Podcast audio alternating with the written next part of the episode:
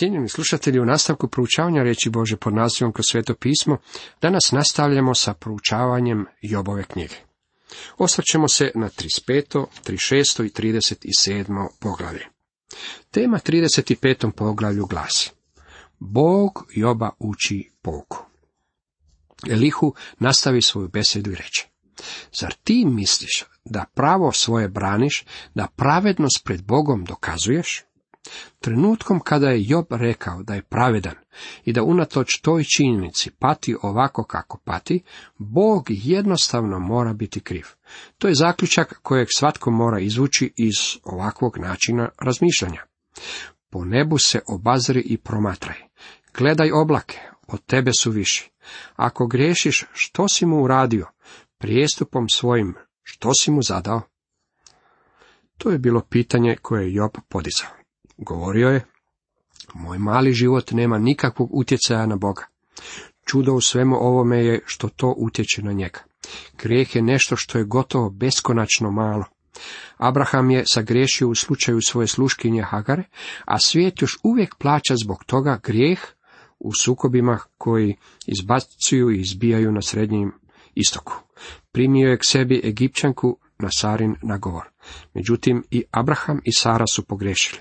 Koliko su pogriješili, rezultati njihove pogreške protežu se kroz protekli četiri tisuće godina čovjekove povijesti. Grijeh je odurna stvar i on utječe na Boga. Opakost tvoja tebi slične pogađa i pravda tvoja čovjeku koristi.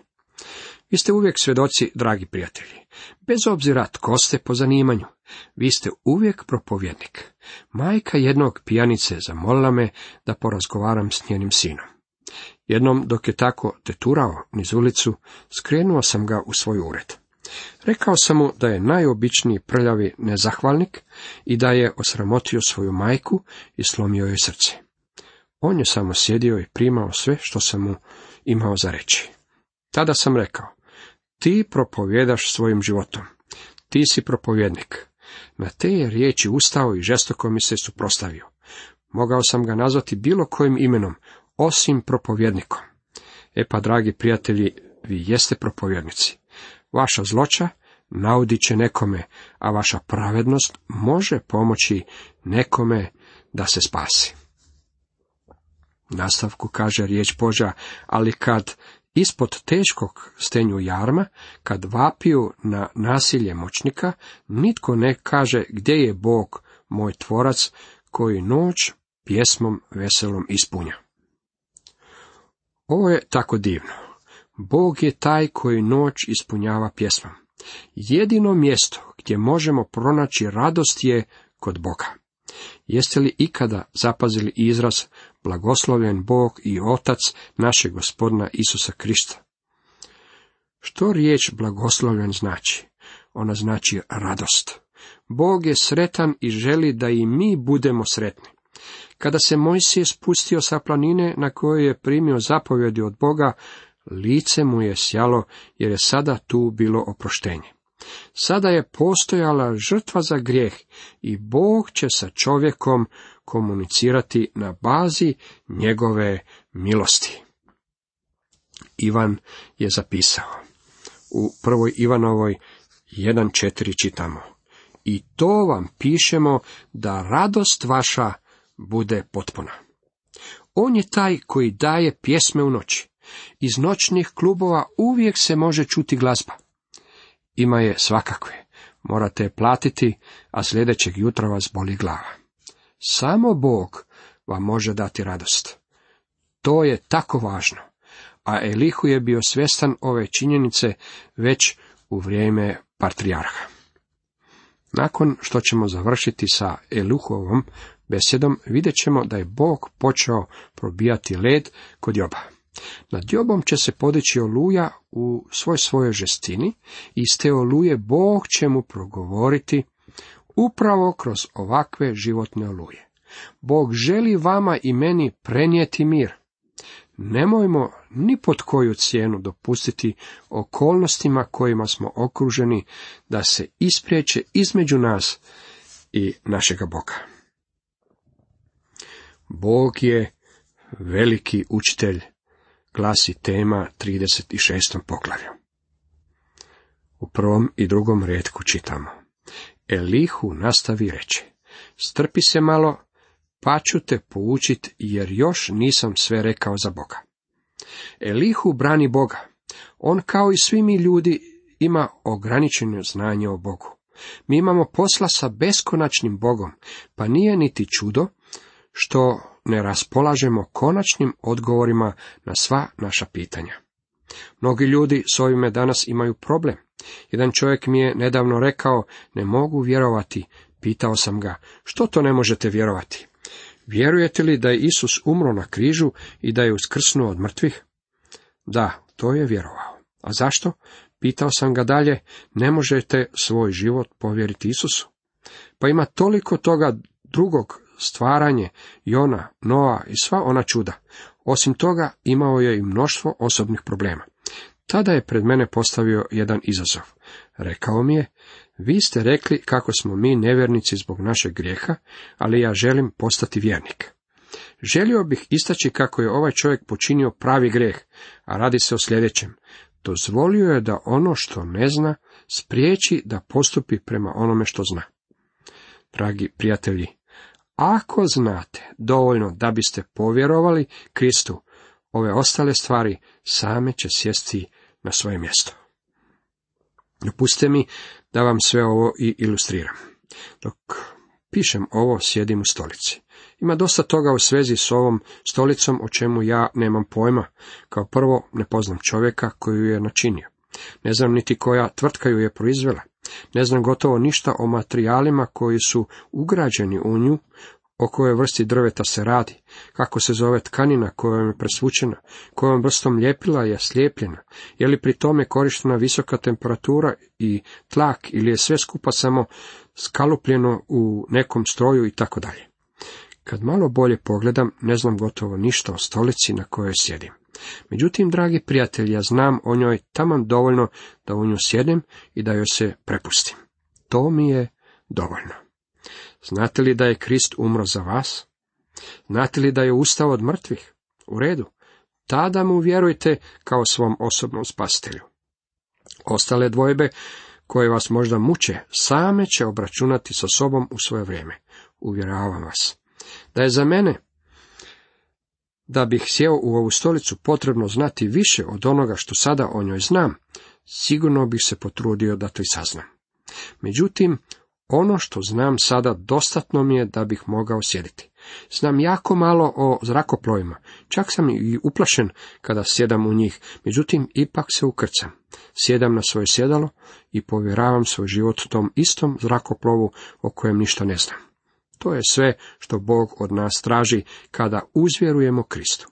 Previše ljudi dopušta da ono što ne znaju uvuči ono što znaju. Elihu je, kao što ćemo vidjeti, dosta ograničen u znanju. Iz daleka ću svoje iznijet znanje, da stvoritelja svojega opravdam. Prijevod bi trebao glasiti, dohvatit ću svoje znanje iz daleka i pravednošću pripisati mome stvoritelju. Pavao je izrekao istu misao mnogo godina kasnije.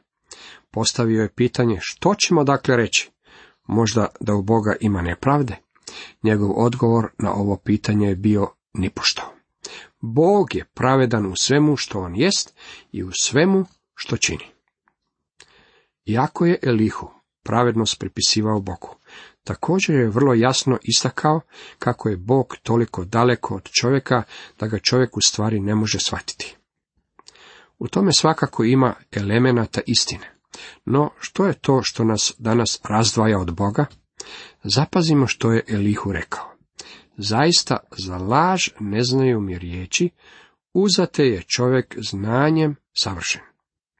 To jest, samo Bog ima savršeno znanje. I nastavlja, gle, Bog je silan, ali ne prezire. Silan je snagom razuma svojega. Opakome on živjeti ne daje, nevoljnicima pravicu pribavlja. Spravednika on očiju ne skida, na prijestolje ih diže, uz kraljeve da bi do vijeka bili uzvišeni. Smisao onoga što je Elihu upravo rekao je da je Bog udaljen od nas. On je odvojen od nas, a mi ne možemo komunicirati s njim jer je on tako daleko. Tu je Elihu bio u krivu. Jednako tako mnogi ljudi danas prolaze kroz život imajući u svojim glavama ovu pogrešnu predođbu o Bogu i komunikaciji s njim. Poslušajmo što prorok Izaja ima za reći u svezi sa onime što odvaja čovjeka od Boga. Problem nije u udaljenosti. Nije problem niti o tome što je Bog tako velik, a mi tako mali. Ne radi se čak ni o tome što je on beskonačan, a mi tako konačni i ograničeni. Nego su opačine vaše jaz otvorile između vas i Boga vašega. Vaši su grijesi lice njegovo zastrli i on vas više ne sluša. Čitamo u Izaiji 59. poglavlju drugom redku. Prorok nastavlja s opisivanjem njihove situacije. Jer ruke su vaše u krvi ogrezle, a vaši prsti u zločinima. Usne vam izgovaraju laž, a jezik podlo smrnja. Nitko s pravom tužbu ne podiže, niti koga sude po istini.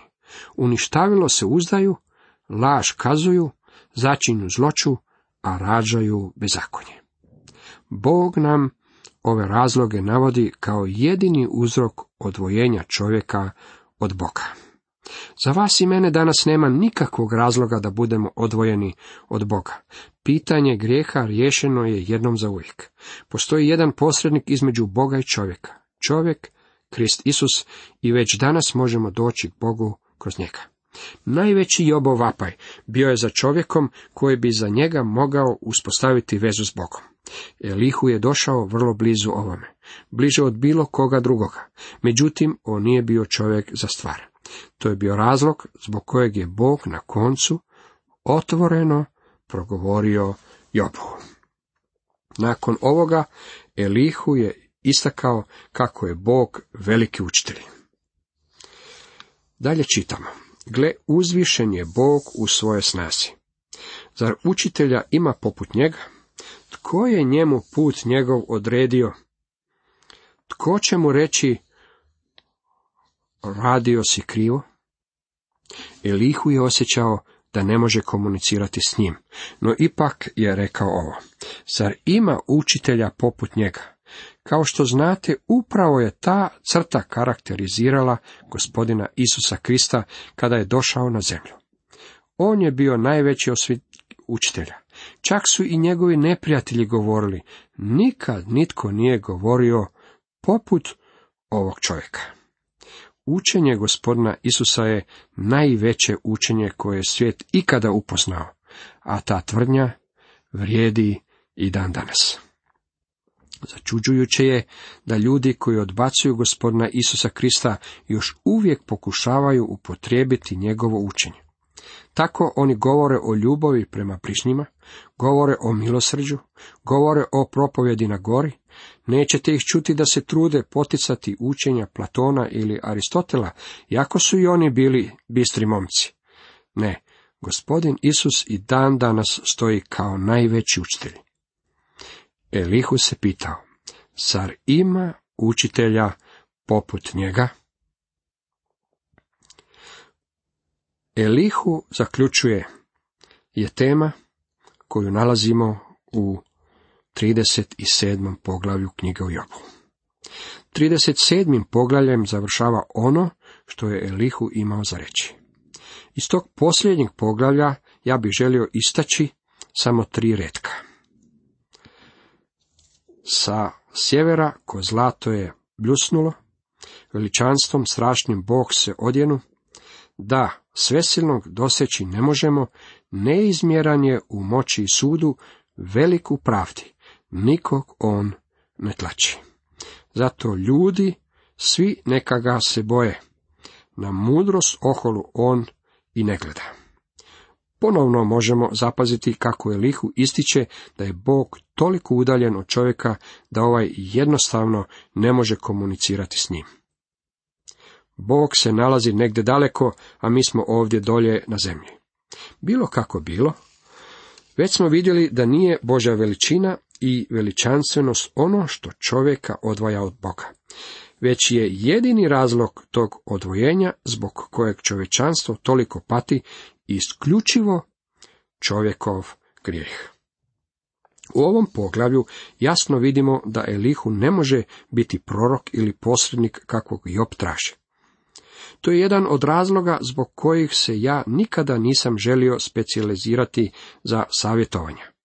Ako vas zanima istina, ja ne znam dovoljno da bi bio savjetnik. Imam osjećaj da čovjek koji želi ispunjavati savjetničku ulogu, u stvari sjedi na mjestu koje pripada Bogu. Jobovi prijatelji pokušavali su biti njegovim savjetnicima. Pokušavali su zauzeti mjesto koje je u životu ovog čovjeka rezervirano za Boga. Njihov problem je bio u tome što im znanje nije bilo adekvatno. Savjetovanje moramo prepoznati u njegovom pravom svjetlu. Ono proističe iz iskustva i mudrosti koju drugi čovjek, savjetnik, ima. Problem sa savjetovanjem je u tome što nema čovjeka koji bi znao sve. Nema sveznajućeg čovjeka. Niti jedan savjetnik ne može znati sve činjenice ili posjedovati svu mudrost koja mu je potrebna. Kao što ste do sada već imali prilike čuti, ja sam obolio od raka, kaže dr. McGee, i potreban mi je dobar liječnik. Ja sam htio onog najboljeg, pa tako imam i predivnog liječnika. Ono što mi se kod njega sviđa je što nije sveznajuć i svemoguć. Njega nije strah reći mi, ja to ne znam. To mi se dopada. To ga čini ljudskim bićem. On se ne želi staviti na mjesto koje pripada isključivo Bogu. On je jedan predivni kršćanin i želja mu je služiti gospodinu, tako da mu ne pada niti na kraj pameti stavljati se na mjesto koje je rezervirano samo za Boga. Elihu je bio u velikoj opasnosti da se stavi na Bože mjesto. Želio je biti posrednik za Joba. Međutim, on završava činjenicom da Boga ne poznaje onoliko koliko bi to trebao. Ne zna kako pristupiti Bogu i prilično je udaljen od njega. Zato je neophodno potrebno da se Bog probije do nas ljudi. U 22. stihu svakako ćete zapaziti da nam Elihu donosi izvješće o vremenu. Sa sjevera ko zlato je bljesnulo. Što mislite zašto je to rekao? Meni se čini da se cijelo vrijeme trajanja Eliuhove besede na obzoru stvarala oluja. Postajalo je sve mračnije i oluja je počela napredovati. Vjetar je vjerojatno zavijao i počele su padati prve kaplje kiše. Oluja je postala tako strašna da je uljevala strah u kosti, pa su ljudi počeli trčati unaokolo kako bi pronašli sklonište. Mislim da nakon što je završio sa svojom besjedom, i Elihu je također pobjegao kako bi on našao sklonište u kojem će se zaštititi pred olujom. Job je bio napušten, ostao je sam. Cijenjeni slušatelji, toliko za danas.